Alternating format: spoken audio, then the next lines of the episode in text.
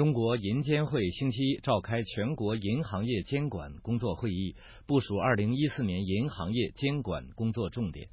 在深入推进银行业改革开放方面，银监会提出扩大银行业对内对外开放，拓宽民间资本进入银行业的渠道和方式。其具体方案是一方面引导民间资本参与现有银行金融机构的重组改制，另一方面试办由纯民资发起设立自担风险的银行业金融机构。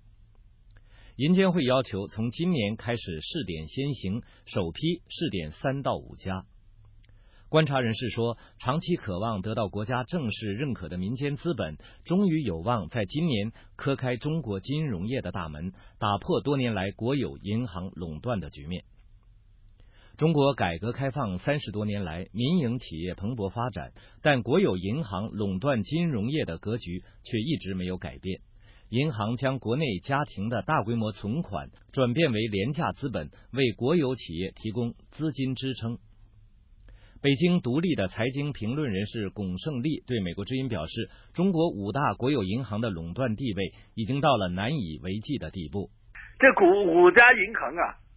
垄断了中国国家货币市场超过百分之八十以上的货币流量。”等于是在胡温时期的十年间吧，被称之为中国的国有企企业最盛行的时期。因为国有企业的垄断呐，现在有比较大的麻烦。国有银行多年来实行借贷向大中型国有企业倾斜的政策，导致众多中小型民营企业借贷无门。最近几年，国有银行开始加大向中小民营企业的放贷规模，但多数私人企业仍然难以获得银行贷款。为满足资金需求，他们不得不求助于亲朋好友或地下钱庄。独立财经学者巩胜利说：“中据中国社会科学院有一项调查报告，他说，现在就是二零一三年的这个中国影子银行的规模啊。”相当于百分之四十，就是中国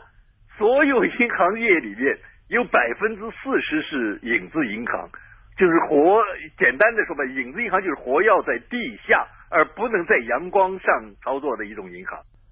地下钱庄缺乏监督管理和保障机制，经常导致资金链断裂，危害私人企业的金融安全，冲击国家的整体金融政策。观察人士普遍欢迎中国推出的筹建私人银行的具体方案。华尔街日报援引瑞穗证券公司亚洲首席经济学家沈建光的话说：“银监会的决定反映出决策者希望提升银行业公平竞争的决心，而这种改革也会让对中小型民营企业的融资更加有效。”今年七月，中国国务院首次公开表示，将允许愿意承担风险的私人投资者创办银行。自那以后，已经有多家大型民营企业表现出创建银行的意愿。据中国政府公布的数据，目前已经有商联银行、首发银行、中网银行、民商银行等数十家民营银行名称获得国家工商总局的核核准。